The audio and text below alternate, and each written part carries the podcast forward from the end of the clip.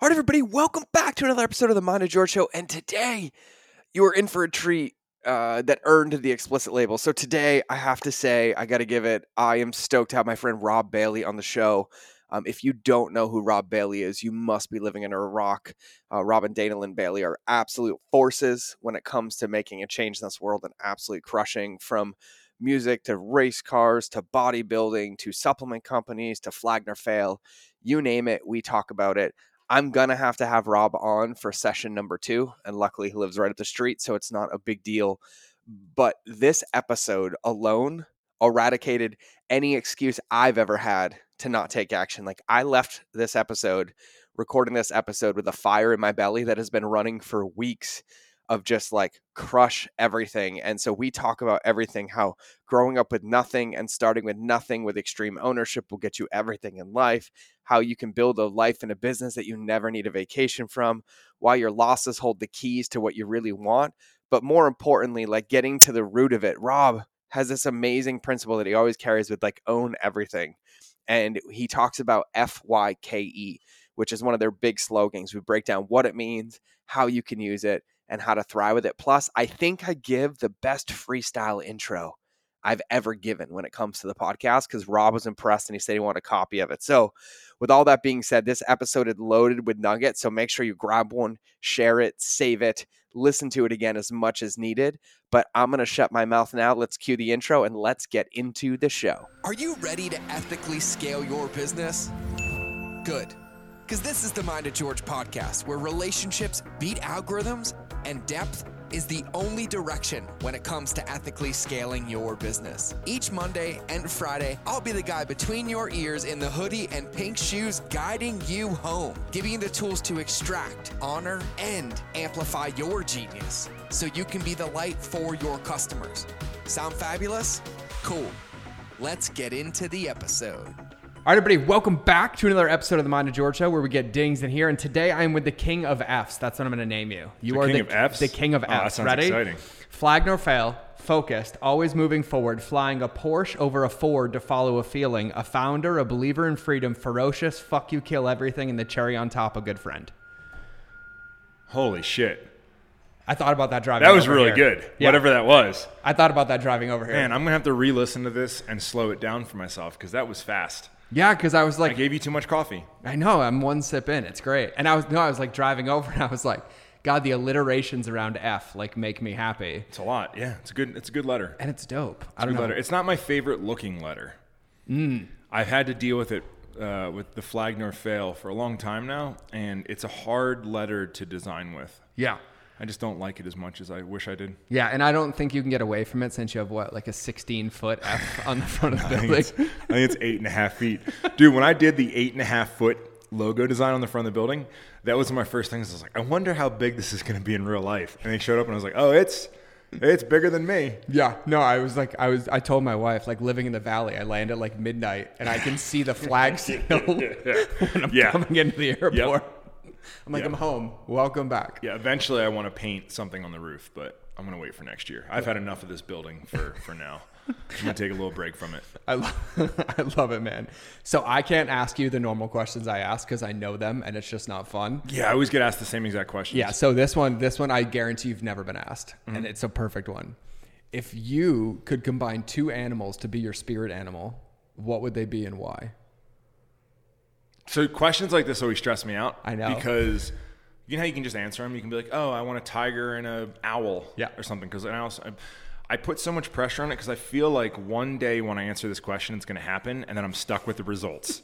so, two animals. Um, well, I want something really ferocious, right? Yeah. That like doesn't rely on anything. This is stressful, man. Why you got to ask me? que- Can't you ask me the simple questions? Let's go back to that.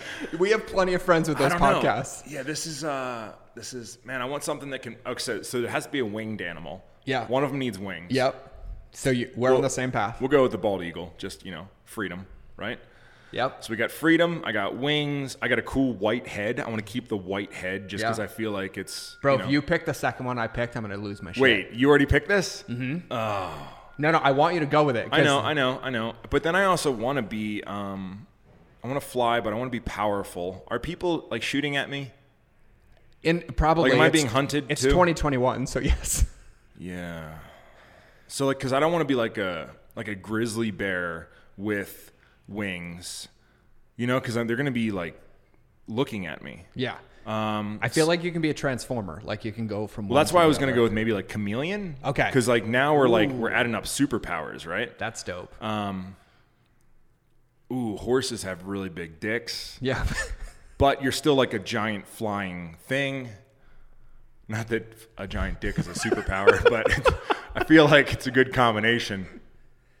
Yeah. All right. I'm gonna go with uh, I'm gonna go with uh, a male horse I love it. with uh, with American eagle wings and uh, a white head. So we'll go stallion. I love it. I Yeah. did a bald eagle and an orca whale. Oh wow. Yeah, I went. See, so my, my problem is I feel like if the average person, like if, if an, normal American would see a flying orca whale, they're gonna try to shoot it down. You know, you're like a, you're a threat. Yeah. That's why I didn't want to go with that. Yeah, no, I love it. I didn't mean to stress you out. So wait, you're out of the water? So you basically you combine both together. I didn't ever think about what I would look like. That's all I can think about, dude. Yeah, no, the chameleon one. That's the first I've heard of that one. I've got labs, I've gotten other things, but like the bald eagle chameleon, I like it. The Bald horse. eagle, that feels right because it's like you Yeah. can fly and you can like change color. But I'm into horses all of a sudden. I I- don't know. I know. I know. I know. I'm still petrified to introduce my wife to Dana. Yeah. it's something's gonna happen. I know. Yeah, it's one of those things you got to watch out. It's like Mentos and Diet Coke. Yep.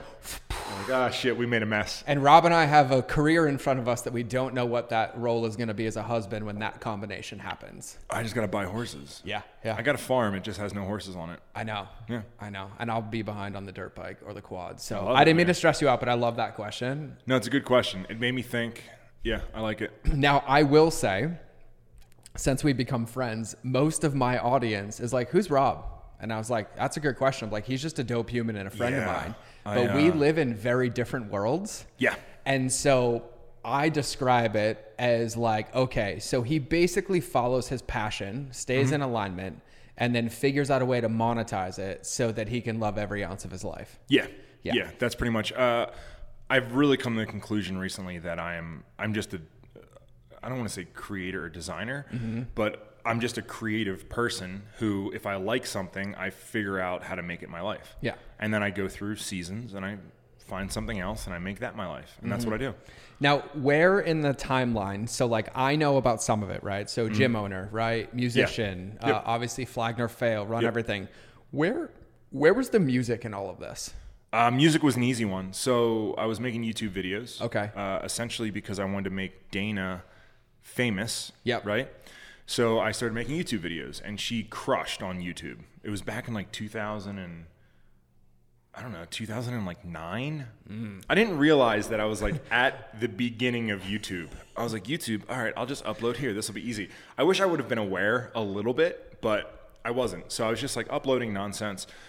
But everyone in the fitness world was shooting pretty much they would shoot a workout and then they would do a voiceover inter- interview. Okay. So yeah, I'd be like, "Oh yeah, you know, my diet's been really on and then you're like watching me do bench press in the background. I thought it was boring, so I just was like, "I don't know, I'll make music videos with the limited skill that I had." So I was using, you know, um, just different hardcore art- artists and stuff like that, and then YouTube started to monetize and block Yep. and I was making I think seven thousand dollars a month Just from YouTube. just on YouTube on Dana's videos, and it like instantly all the videos got blocked, and I was like, oh no.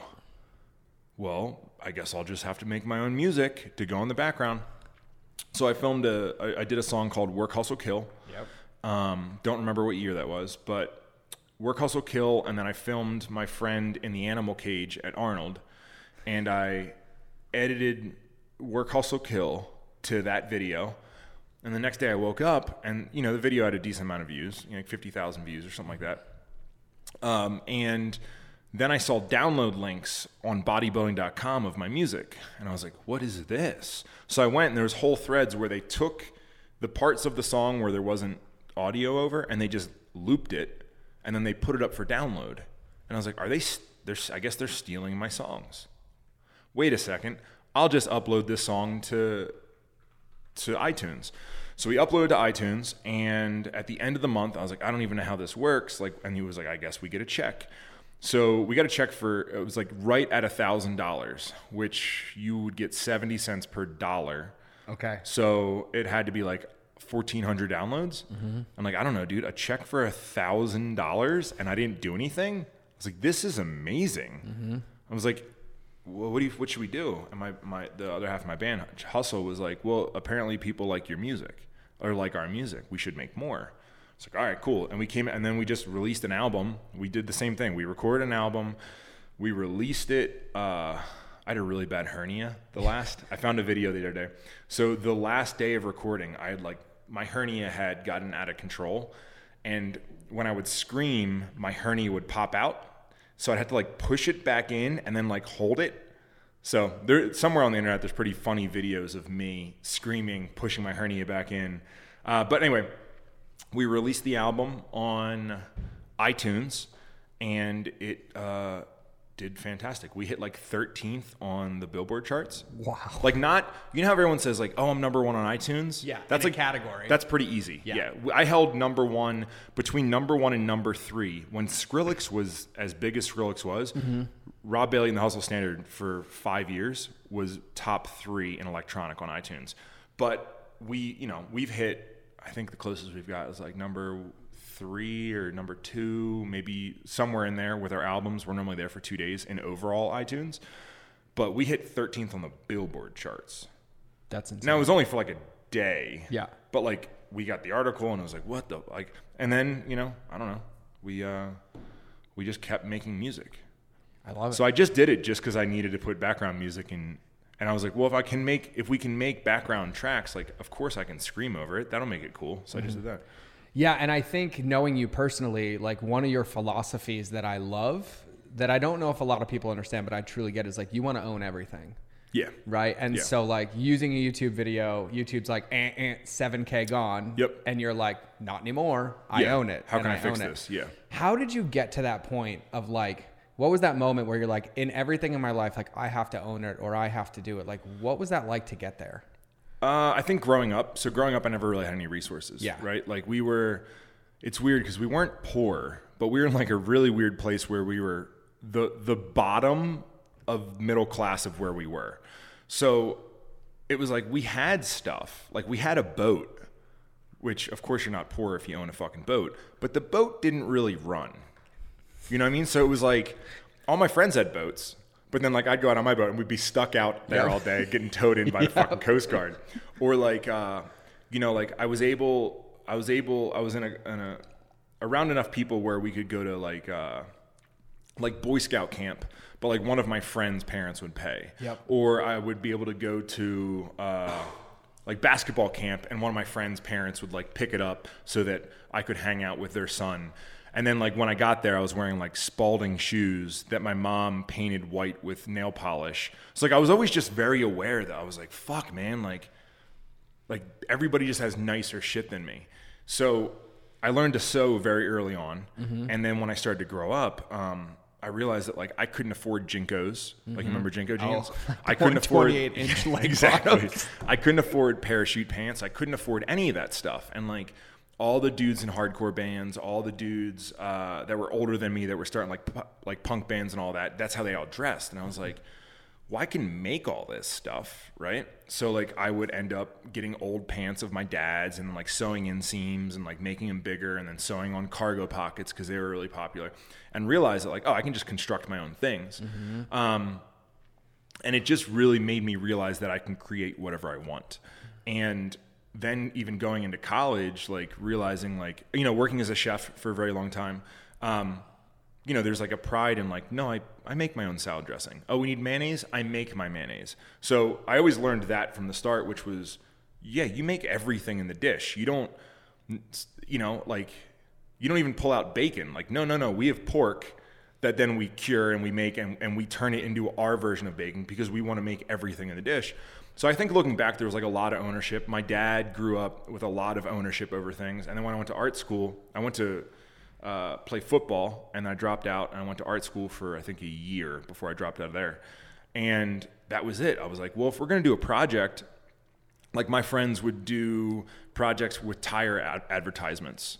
And it's like, well, yeah, they rip a cool photo of a 911, they put that up there, and then they get a photo of a tire and, and you can assemble it. And it's like, well, yeah, of course it's a beautiful ad. Like, you just used a bunch of professional stock photography to assemble it. But for me, it was like, well, I want to, I want to not only design and make the product. So if I'm going to do an ad, I'm going to do it for something that I can make, and then I'm going to shoot it with my own camera, using my sourcing my own model, and then, you know, I want to probably even make the logo for the company. So I would show up with things that didn't look as good as the professional tire ad, but you know, technically they had a, a fucking million dollar budget, you know? Mm-hmm. And I would show up and I'd be like, yeah, this. And I'm like, okay, well, I don't think the photo's the greatest. You should have chosen something. I was like, well, that's that's my wife. I used her. And they're like, wait, you took this photo? And I'm like, yeah. And they're like, wait, so what is this? And I'm like, oh, I printed that shirt. I made that logo. I came up with all the text. Like, and they're like, wait, so you designed everything in this? And I was like, yeah, that's what we're here to fucking do, right? You mm-hmm. fucking jerk offs. Yeah. So I just I love the fact that like yeah you can own entire projects um, and I enjoy building more than anything. I think we started out by saying like Yeah.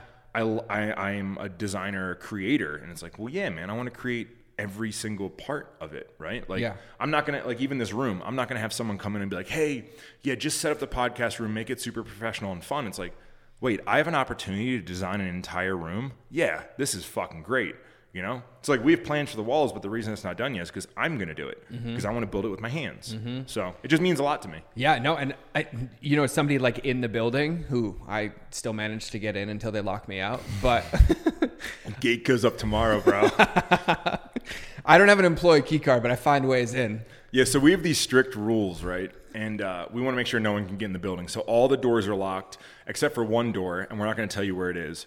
So Georgia just found the door, but he walks in with such confidence that my staff is is instructed to stop anyone entering the building, and they just let you walk in. And you've done it so many times now, where they're like, "Well, he he works here, right?" it's like, "No, he doesn't work. here. Stop him!" And they're like, "But he has such confidence."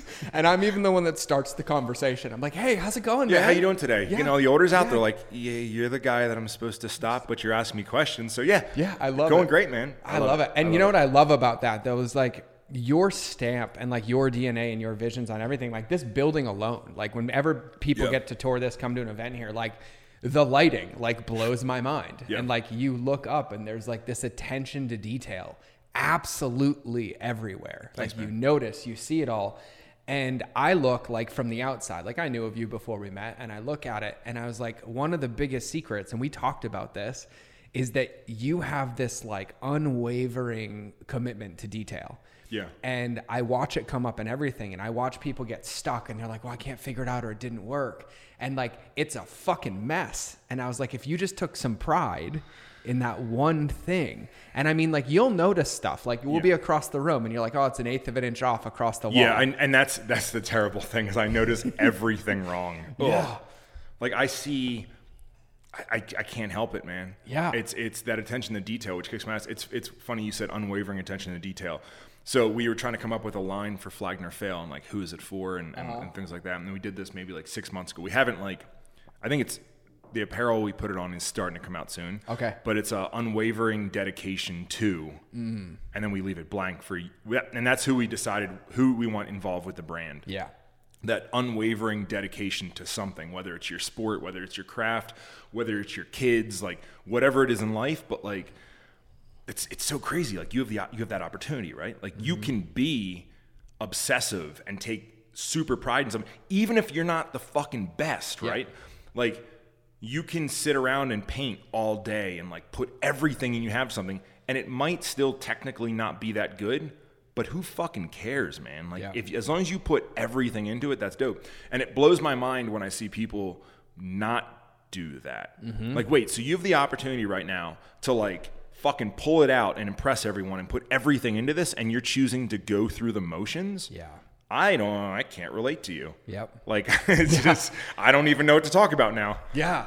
And I think that's like one of the big things I notice. And you know, I know, you know, previous times in my life, like I would get stuck. But do you feel like a lot of your confidence in success comes from the fact that like you're like, I build everything, I'm responsible for everything. Yeah. Like there isn't a roadblock. It's like, oh, I'll build a bridge over it. I'll Yeah. buy And the tractor to go through it. Well, I think starting off early is uh, even like in high school and things like that, um, is finding the roadblock. Yeah. And then like so, I mean, we'll go back to fucking, um, uh, like playing in the woods when I was younger, right? Like I'm trying to go back as far as possible. That's why I stuttered. But like I'll go back to like when I was like four years old. Yeah. So my brother was uh one years old, so he was inside. But like I didn't have any friends, and we always lived out in the woods. So I didn't have anything to play with. They never gave me toys. They never gave me anything. So I would just literally be outside. So I learned how to make things out of sticks and like I learned really on that like this dirt is different than that dirt and this clay can hold things together and like, you know, uh, where to get bigger sticks and how to get them and you know just like things that you have to figure out if you're going to play games by yourself in the woods and how to keep myself busy. And it's like well even if i look back at that it's like well that defined how then i started making things with my hands right? That's how, how i started sewing like being bored and needing something to do and like hitting these roadblocks if there's nothing to do i don't have any friends i'm in the middle of fucking nowhere. So i found out even coming up to dana which which my wife literally was the best in the world at something which Yep.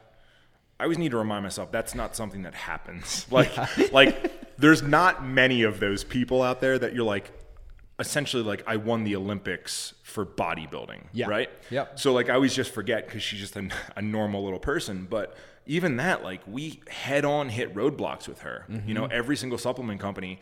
Um, there's actually one of them that we hit up and we like we brought her up twice and then someone brought her up a third time.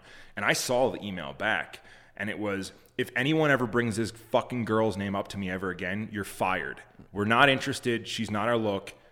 If you ever bring her up you're fucking fired. Mm. And i was like whoa they really don't like dana's look. And everyone told us to change it. Two years later that same guy at dinner offered me a quarter million dollars a year to sponsor her and we said no. Yep.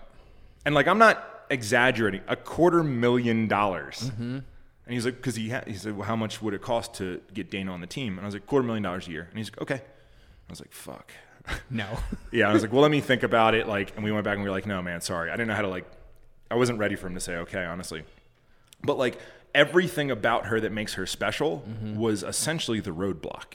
You know, her hair, her shoulders, her lack of breasts, her fucking her abs were too big, her legs were too thick, like the way she trained wasn't right, the music she listened to, the way she acted, like nothing was right. yep. 100% roadblock.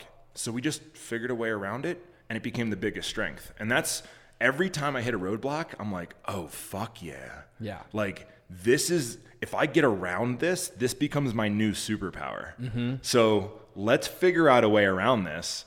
And I just have a new superpower in my, in my book bag. Yeah, that's that's what I love like witnessing, and even in the short time like we've known each other in I don't know in IRL in real life, um, in real life, like I think that it took me years to get there, right? Because they used they used to debilitate me, and they'd get down, and like when you hit one of those roadblocks, though, Mm-hmm. like do you sit back and assess, or do you like charge full in? Like I mean, I've known you when you've hit a few of them. Yeah. Like, what's your process like to go? Uh, so that? this like last week was was a great example. Um, last week, fucking got my dick kicked in, bro. Like it was the first time. It was the first time in a long time where I was like, "Why am I doing all? Of, like maybe I should just stop." Because I have enough money. Yeah. I have enough income streams. Like everybody thinks I'm a fucking idiot. No. Because of my hair and everything. I'm like, yeah. nah, but I'm I'm not. I've strategically put my money in places where I can I could have retired a long time ago. Mm-hmm. I mean, and lived comfortably. I don't need that much shit. Sell all these dumb fucking cars. but this week was the first week in a long time where I was like, what? Why am I doing all this? Yeah. And then like I got hit with a tax payment from another brand, and I was like, what? And then run everything we're rebranding, so there's no money coming in. So I did the math, and I was like, oh, cool. So thirty-five thousand dollars a month just needs to go out, and the brand has nothing in the bank account. Yep. And then, you know, Flag Nor Fail, we ran into some issues where like we don't know where a lot of product is and like all these different things. There's people online trying to fucking take me out when they fully don't realize that I'm fucking invincible. And like just everything was like, why am I doing all of this? Yeah. And I felt like that for half an hour, maybe. And then it fucking clicked. And I was like, oh, it's because I'm a fucking killer. Mm-hmm. And like the more that you fucking kill, the more shit comes at you, right? Like, of mm-hmm. course I'm getting hit with all this stuff because that's what happens when you're doing big shit. So Austin and I, I think Tuesday decided we were launching Clear, Calculated, and Vicious. Yep. So like normally what happens is if I get my dick kicked in and I'm feeling like sorry for myself, I come out the other side. I come out the other side and just fucking rip. Yeah. Like we came out of Monday with so much like fire that like we've been he gets here before the sign turns on bro I know. I watch his videos. he gets here before 5 a.m and he does he does so much work by the time i get here at 5.30 and then we work for half an hour we start at 6 and like by the time everybody gets here we're like three four hours into our day and we're so fired up we've like done the sauna for half an hour we've done cardio and like then everybody leaves at 4 o'clock and dude we've been here till 8 8.30 every night and i don't know like fucking back me into a corner man Well, no, I noticed too. I like, love it. As a friend, I noticed. I'm like, okay, quiet, quiet, quiet. And I was like, oh, program's out. And I was like, boom. And then Rags, just so everybody knows, Rags is even prepping for the Olympia, so he's dieting. He's and you know, the biggest thing that he's proud of and that I'm proud of him for is like he's never once done any of the typical shit. Yeah. He's never once said like I'm tired. He's never once been like, "Oh, I'm hungry" or "I have to train." You don't even know he's prepping. No, Like I complain about being hungry more than he does. Like Mm-hmm. he's made it a point that if you were not aware, you would never in a million years know that he's prepping for uh, amateur Olympia. no. It's fucking wild because everyone likes to bitch, right? Everyone likes to be like, "Oh, cardio, so I'm so tired," or whatever Yeah. the fuck. It's like, dude, he's putting out. There's more coming out of that dude right now, Yeah. like internally, externally, than anyone I've ever seen. It's Yeah. insane. And I mean, I even made a point to ask him because I was like, "Hey, man, how you doing?" He's like, "Great." He's like, "God, my body's fighting back a little bit, but that's easy." And I was like, I know. bro. I know the hours you work. Yep. I know what you guys are doing. Your workouts, your everything. It's Yeah. insane. Yeah, we, yesterday uh, he hit me up and we got there and I was like, "How are you?" He was like, "My," uh, I was like, I, woke up at 1:25 yesterday," and he's like, "And I couldn't. My body wouldn't let me go back to sleep because he's he's too essentially he's just too lean." Yeah. And uh, so he's up at 125. So he just came in early and kept working. So he was tired. So I just turned on like some of his classic his classic rock, which is like Freeway and Meek Mill, and just like cranked it and we turned it up. I died halfway through the workout, and he like was gaining steam. He's Yeah. a fucking monster, dude. And he's silent. Yeah. He is just a silent assassin. I love it. Uh huh. It's crazy to watch, but like we're feeding off of each other right now. Totally. And I'm trying to make sure that I don't like burn myself out. Mm-hmm. Um, but yeah, we're dude. Right now, we're in this weird fucking. It's cool, and that anytime anything goes really, really wrong, that's how we respond. You know, and I think that it's like the sleeping giant or whatever. You know, Mm-hmm. it's it's if everything's going well, it's like oh well, we're not doing enough, and then Yeah. we normally build it up enough where it sets itself on fire because there's things we're not good at. You know, and it, it'll set itself on fire, and then we'll crash. And on the way down, we figure out how to build a new fucking airplane that's faster, and, and we Mm-hmm. zoom up higher. So, just being aware of how this all works is Yeah. nice too. And I think that's something people need to do. Is like in the coaching group, a lot of people are like, "Well, confidence, and how do you do this?" And it's like, "Oh, you have to do enough stuff where." When you set the plane on fire at that high thing, you realize that on the way down, you're gonna figure it out. Mm-hmm. You're gonna learn. You're gonna go back up. Because I think a lot of times people do something big, and when it starts to crumble, you think that this is the end of the world. Yep. And now I'm at a point in time where I'm like, oh no, nothing. That's why I'm so confident with being Yep. fucking invincible because I am. Yeah. Like zero question in my fucking brain. Yeah, it took me 12 years to realize that confidence came from me getting my face smashed Yeah. in. So and once you times. realize, you're like, yeah, there's nothing you can do. I'll try fucking anything. Yeah. Everything seems so upside down, and you're like, oh, what? Yeah, And I was like, how are you cool right now? It's and like, then now, through shit. now the meta part is me catching when I'm creating my own punch in the face because I was like too complacent, right? Because you're used to it. Yeah. And I was like, oh, am I self sabotaging right now? I'm like, oh, this is gonna hurt. Yeah. Damn it, why did I do this? yep. I do the same thing. Yeah, and it's like I need like a bomb to be dropped or something Yeah. to go, and yeah, it's huge. Now you talk about rags all the time, and just Yeah. for context, I guess that is weird. I'm just saying the word rags. yeah, and no can we give context on like who Austin is? Like, Yeah, so Austin, aka Rags, Rags. which is his nickname, because his last name is Ragno. He uh, he came on really small. I mean, he, he's from Philly, um, really small town Philly. Like he knows his street, everything like that. And he always wanted a design job where he could sort of do anything. So he uh, applied for a job one day. I hired him like as my sort of like intern sidekick, and he's just like lived next to me. I mean, we've we slept in the office together, like not together, but on separate mattresses in the office, like like launching brands, realizing, hey man, for the next two weeks, like you and I sleep in this office together, where we both wake up at five, we get showered, we train, we work all day, we go to sleep at ten o'clock, eleven o'clock at night. Um, and he's just always down. And when we moved to Montana, he was with a few people that essentially wanted to come. Um, and he's just got stronger and stronger. And he's learning on his own. He's learned a bunch of stuff from me. Um, but yeah, he's. I mean, he's me. Yeah. We're, we're the same. We're the same person. He has a bunch of different traits than I do, but he he's me. I mean, the conversation we had upstairs right before this, like, scary. Like, we we we talked. We were having a meeting where we were frustrated about something. We started talking about another brand, and we were like fucking ripping. He's sitting there typing, and he's ripping too. Like we're all just fucking fired up, being like ba ba ba ba ba ba. And at the end of the ten minute conversation, he turned around. He made the entire branding package while we were talking. Yeah. And I was like, wait, you designed a logo, assembled scrap photography, located a model. Like, what? Weren't you in the conversation with us? He was like, yeah, I made this. He's just, I've never met anything, anybody like him. Like, he's he's incredible. So, One of the things that I hear all the time, like I know you, I know a lot of entrepreneurs, but I hear people all the time. It's like, well, he has this and he has this, and everybody looks at like the highlight reel. But like one of the things that I respect so much about you and Dana Mm-hmm. and Rags and everybody that I know, nobody sees what really happens. Like you slept in a warehouse with like barely a working toilet to build a brand for Mm-hmm. Yeah. years to get that going. Like Yeah. And I, I think that it's a different level. Like your commitment to the craft is like, there's no way this isn't gonna work. Yeah, Like, yeah, yeah. I'm gonna make this work. But I, I feel like everybody sees the Porsches, the airplanes, the building, and they're like, oh, everything's great. And I was like, yeah, but I drive by when I land at the airport and you guys are still here. Yep, yeah. And then I'm like, I'm going to the airport at 5 a.m. and I'm like, oh, Rags is doing cardio right now. Yeah. And I see it. Yeah. Have you always kind of been like that from a childhood, or is that something you learned? You're like, I'm just gonna go all hard. Um, I think so. I got, you know, I, I think a lot of people, um, like, it, I'm going to say this and it's going to sound like a really bad hardship, but it's not. But I got thrown out when I was 17. Yeah. And uh, I didn't have a car or anything, so I had to like ride my bike to the restaurant and then work just insanely long hours. Like I was a dishwasher. They didn't. They didn't care.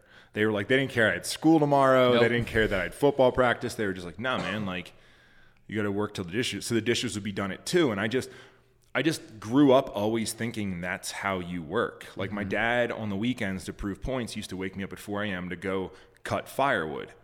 I don't know. Looking back now, it's like we had heat in our house. Why the fuck were we? why did we need so much firewood, right?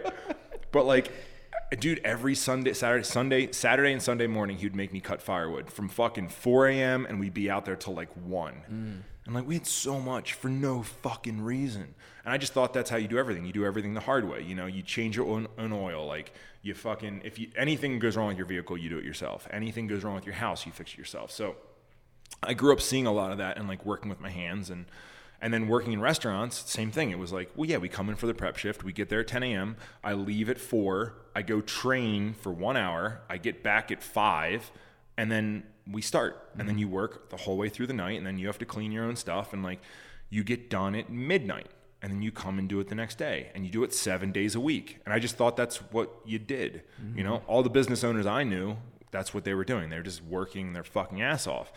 So at some point in time, I realized like, okay, you don't need to work that hard. Like Yeah. you can get smarter, but I really enjoy the work part. You know, so where I could pay someone else to, you know, like, so we're going to do this whole wall in turf. Yep. So I could pay someone to hang up all the turf and be like, well, no, I'm gonna I'm gonna do it. Like it's gonna bring me a lot of satisfaction. Like mm-hmm.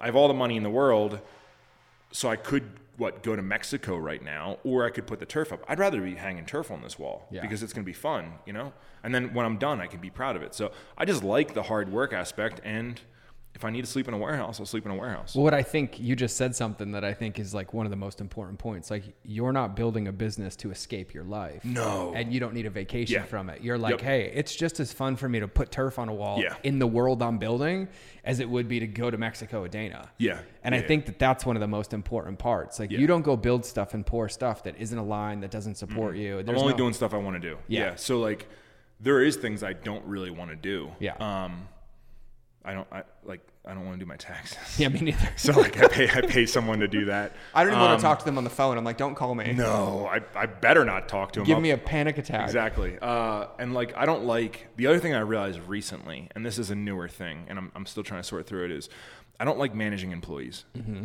And I just redid, so I just launched Clear, Calculated, and Vicious, Yep. um, which is like my mentorship program. I'm not even sure if I'm doing it right.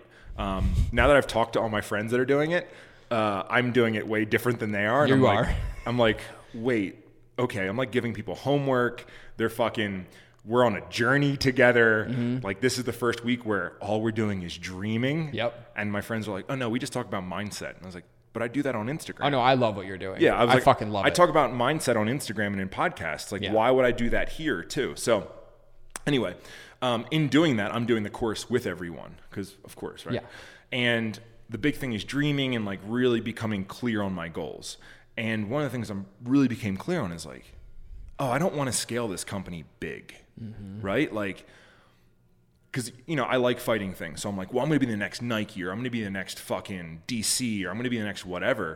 And I realized like, no, no, no, no, no, no. Like, I don't want that many employees. Yeah. Like, I don't want a 300,000 square foot building. Like, I don't even want to see more people than that up there. Yeah. I want better people around me. I want fucking killers around me because I know that when like when you get that big, you know, from any corporate job I've worked at, there's just bodies and rooms. That's it. And that's not like fuck. If that's the case, I don't want the brand anymore. I'll go build something else. Yeah. So that's something that I'm really like ironing out recently is like how much I just want fucking killers around me. Mm-hmm. Like I need everyone to be able to control their future, answer their own questions, brainstorm, come up and execute. Mm-hmm. And then I want to be impressed by them.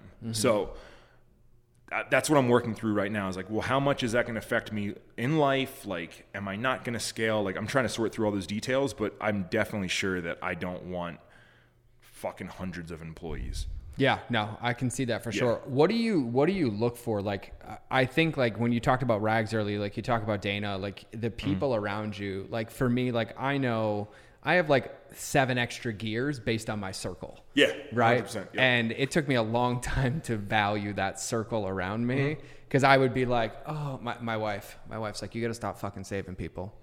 She's like, listen, you're not running like a human rescue here. Like, Yeah. hey, you need people that are at your. Le-. And Yep. I was like, oh yeah, it cost me lots of money and lots of lessons. And Yeah. I think I learned it maybe I don't know seven months ago. I still haven't learned it, bro. Bro, I still haven't because I have like extra houses and extra cars and like all this stupid shit, right?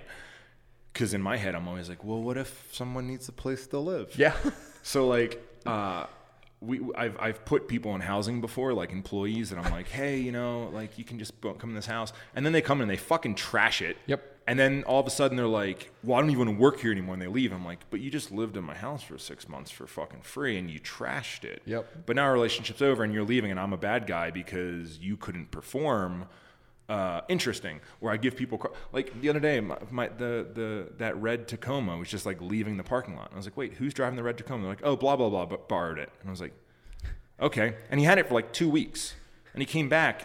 And I'm okay with that. Yeah. Like, I guess I'm okay with that. Like, I didn't get a thank you. Mm-hmm. And I was like, listen, I'll trade you this. You borrow this vehicle for two weeks, and then you repay me by saying thank you, and we'll be even. No, don't even get that. So, unfortunately, I fuck up a lot with it. And now, of course, Sammy, my new assistant, lives in my farmhouse. I pulled off Airbnb. I'm taking like a ten thousand dollar a month a hit, and uh, she's living there for free. And it's like, no, but no, this is the right idea. so fucking idiot. Okay. I feel so much better. No, dude, I can't. I can't fucking help it, man. Like I, and I've, I, I know this too. I have more faith and belief in people than Mm-hmm. they will ever have in themselves. Like when I see somebody and there's like a little glimmer of something, I'm like, oh, you fucking have it. Yep. And like I root for them, and I, I will do anything to make them fucking win. Yeah.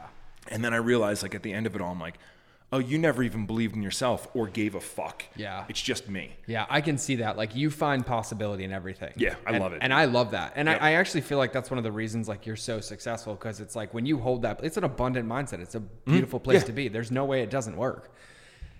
And you got to make sure that the people want to be in there too. Yeah, exactly. I just pull people in whether they like it or I'm not. like, my wife's like, we just bought this house for our second home. Why is somebody living with us three weeks after we moved. I'm like, why? I have so many people living in my house right now. I was like, I needed, I needed them around me all the time, and she's like, and in our house, and I was like, well, they can watch my kid, and maybe You do try to justify it, yeah. Uh, oh yeah. Oh, the laundry list is Yep. huge, and then every time they move out, I'm hit with the, okay, so what did you learn this time? Like no one should live in our house, but we have all these extra bedrooms.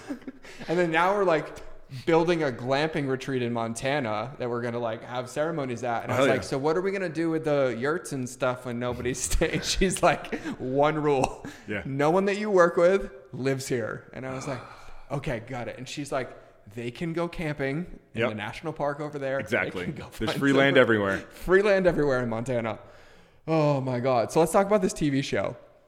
What? I didn't know you had a TV show. Oh, that was short lived. Yeah. It was short lived. Um, so I I got contacted by fuck I forget the dude's name.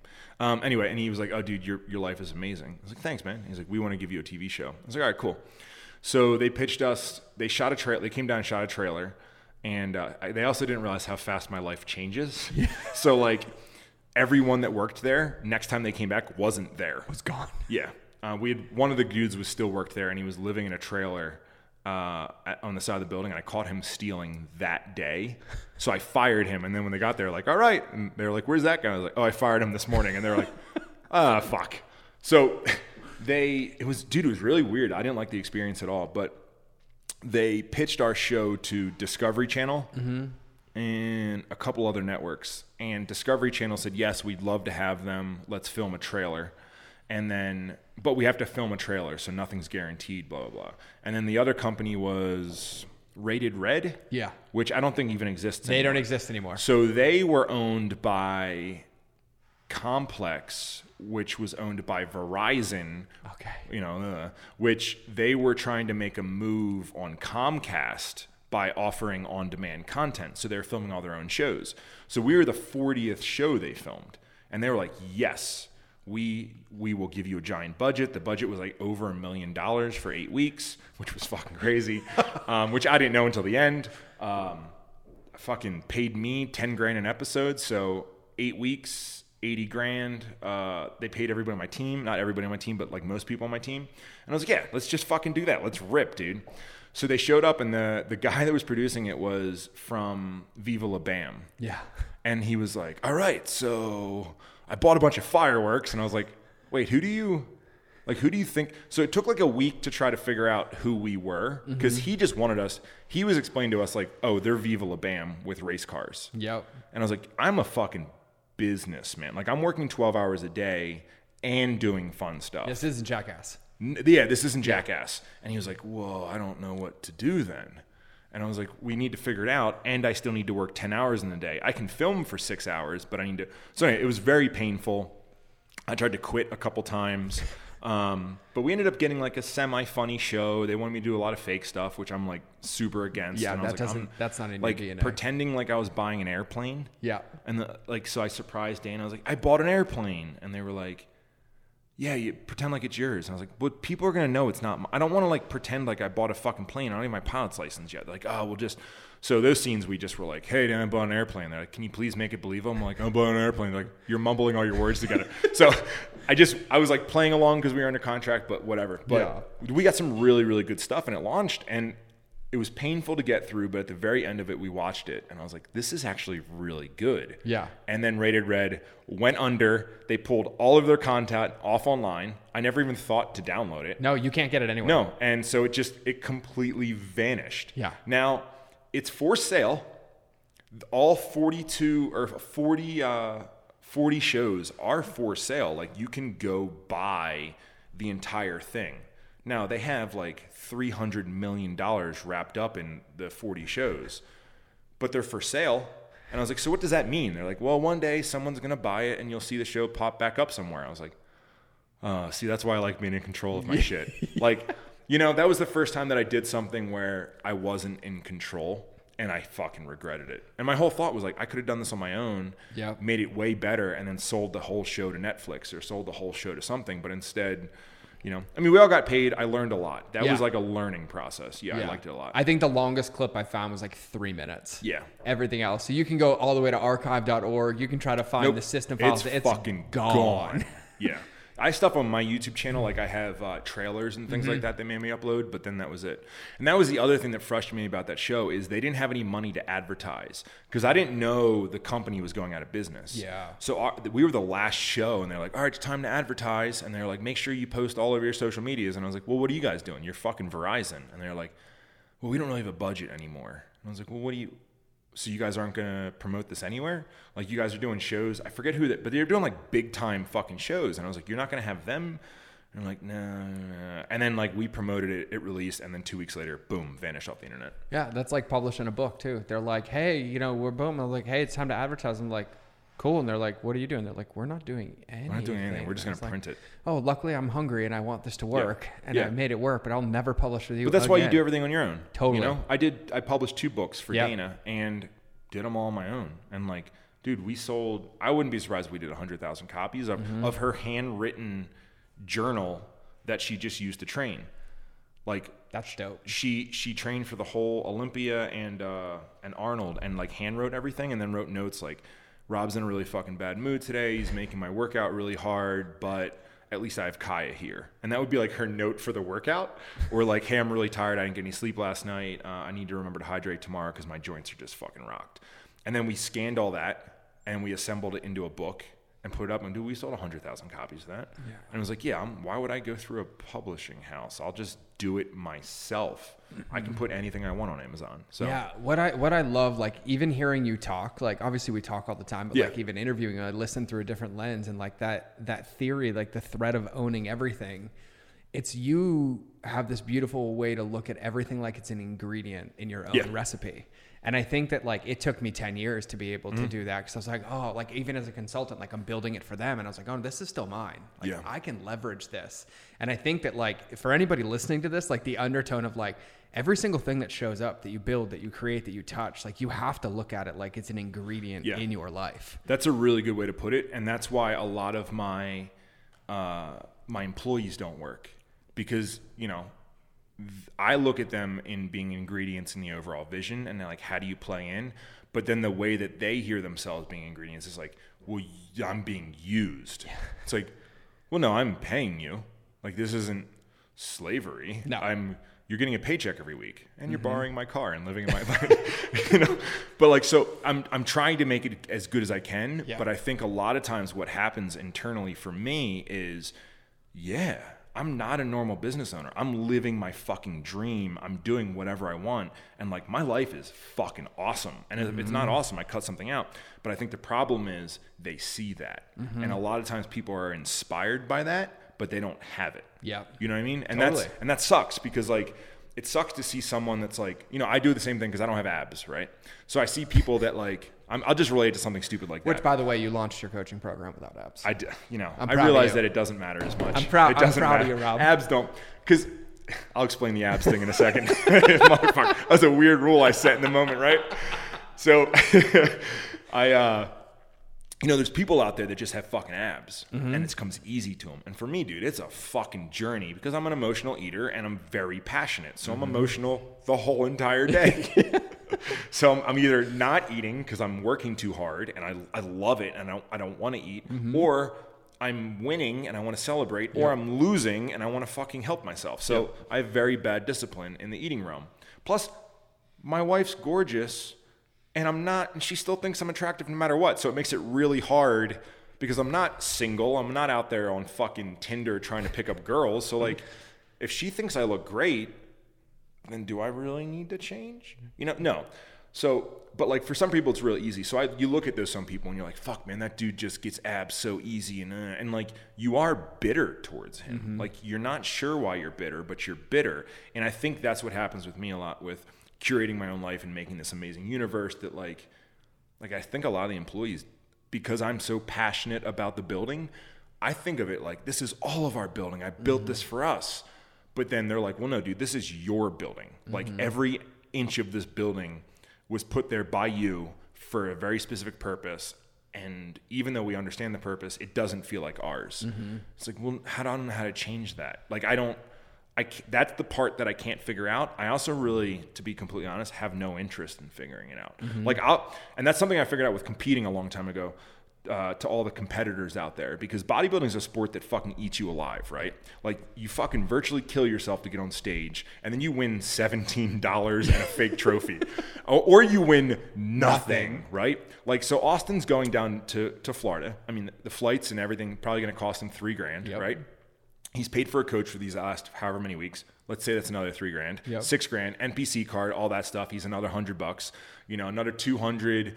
Or what? What? What for? Airbnb to stay down there plus tanning. That's like he's going to be in like long and short of it, maybe like fifteen thousand dollars. Yeah. Plus all the extra clean food and all the like. You can't. You, the turkey has to be ninety nine to one. It can't be ninety seven to three. Yep. So all that money goes in, and he's going to get like fourth place and get nothing. Mm-hmm. But what I realized is like, oh, that's not their responsibility, man. They're giving you a stage. Mm-hmm. They're giving you the opportunity to really make a journey. They're giving you an opportunity to stand on a stage, to be a part of something, to work towards something, to utilize their name. Like, they're giving you a lot. If you're going to be a fucking asshole and just look at it was how much money am I making? Are you going to put me on a magazine cover? You're going to be really let down. No, no, no, no, no. Providing you with a stage that you don't even need to qualify to get on. It's not like a professional sports team stage. It's not like you're trying out to be in the NFL. This is fucking free. It's a 200 bucks to qualify to get on, and they give you a fucking stage. Sort of how I look at employees. Like I'm giving you an avenue. I'm giving you a vehicle to get it, not a, a, a hypothetical Got vehicle. you. Um, I'm or I'm giving you an avenue that if you want to sprint and make your life incredible, You can. You can Yep.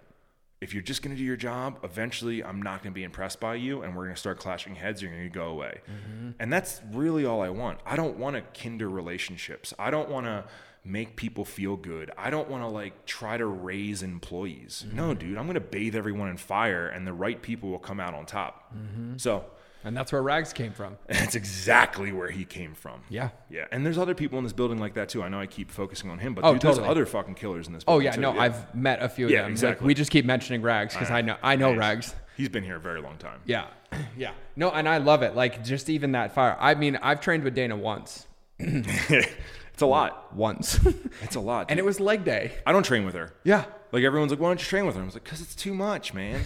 Fuck, it's it's like it's too much. In addition to the rest of my day, I can't. That output's too much for me. Yeah, yeah. I, I was like, oh, I'm like so glad we did this, Dana. And I was like, have fun. I will like drive by and beep at you when you're in the too West long. Building. Yeah. Oof. Yeah, we were doing legs, and I was like, "Wait, we're supersetting what and what?" And I'm not done yet. And I was like, "Okay, well, I'm not gonna be able to walk for three days. So let's go back to this the ab conversation real Yeah. quick." So, Oh. so here's what happened. I like that you heard that. I no one brought that up, so I was like, oh, maybe no one heard me say that. Oh yeah, no, no. So here's what happened. So like I, I was like, Rob, you got to do this. You got to do this. He's like, I'll do it. I'll do it. I'll do it when I get abs. And I was like, that's a stupid fucking I reason. wanted to set a, I wanted to set a goal for myself. So I was like, all right, listen, if I can get my shit together, because I've held off on doing um, mentorship. a mentorship program for a very long time, right? Because like I feel like everything needs to be going right in my life. Yeah. Or else why the fuck am I mentoring people? Right? Like if my life's a fucking shit show dumpster fire, am I going to tell other people how to live their life? You know, and, and, and a great example is um, that I told in the group the other day, and it fucking clicked, and I was like, no, no, no, no, no, my, like my losses are fucking superpowers. Yep. So Warehouse Gym started uh, a dream, whatever, and we started building it in the in the warehouse, right? And it was just for employees, but I wanted to buy flooring. And flooring was fourteen thousand dollars, and I was like, "That seems like so much money. How do I make fourteen grand?" And I was like, "Ooh, we'll do a camp." So called in a favor from a friend. The friend came in. I don't know. It was like Flex Lewis or Steve Cook or some some mm-hmm. famous male, and then set that with Dana and then me, and we did like this lifestyle camp, and we brought in twenty grand. And I was like, oh, wait a second. And dude, and and everyone loved it. Yeah. everyone loved it. It wasn't like I like we tricked people to come and ripped them off, and like no, we did this camp interactive seminar. And then, then two weeks later, I did it again. I made 20 more grand. I was like, oh, wow. So we did it for like a year and made a fucking shitload of money and also provided people with a really good experience. Like they were coming into essentially a gym that you can only see on the internet. There was an Airstream in there. There was a deadlift platform where we deadlifted a Raptor. Uh, there was just like the coolest shit ever, right? Like you could see like, oh, there's Rob's bedroom. That's where he sleeps. um, it was it was it was wild. And we'd cook him and give him food and everything.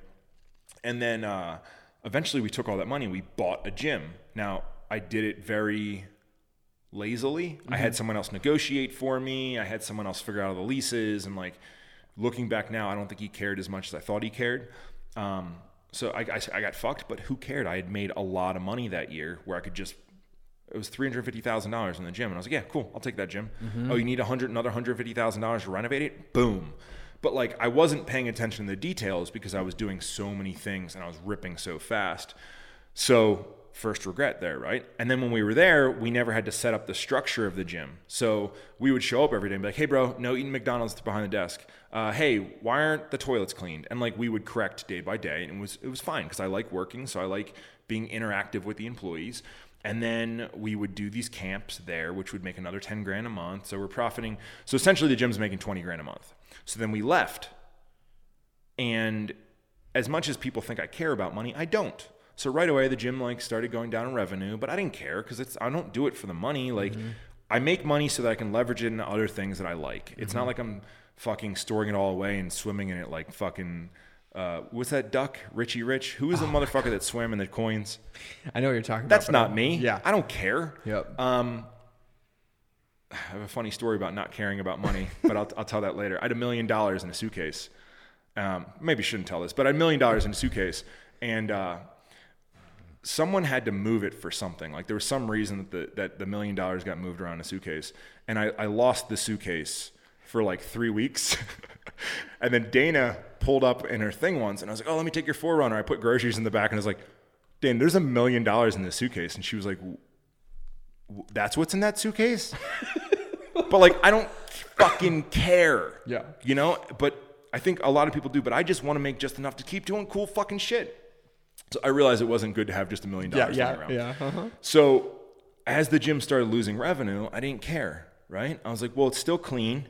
Obviously, we're losing money for a reason. It's not because members are unhappy, but it was because they started comping their friends and start not charging people, and people realized that like there weren't any rules. Mm-hmm. But I didn't care because it was still a cool environment. Anyway, trajectory went to where it started losing money, couldn't really figure out why, and then eventually it went out of business and COVID killed it off. So like I look at that as a huge fucking loss, right? Mm-hmm. Like I had a public gym and now it's out of business. Mm-hmm.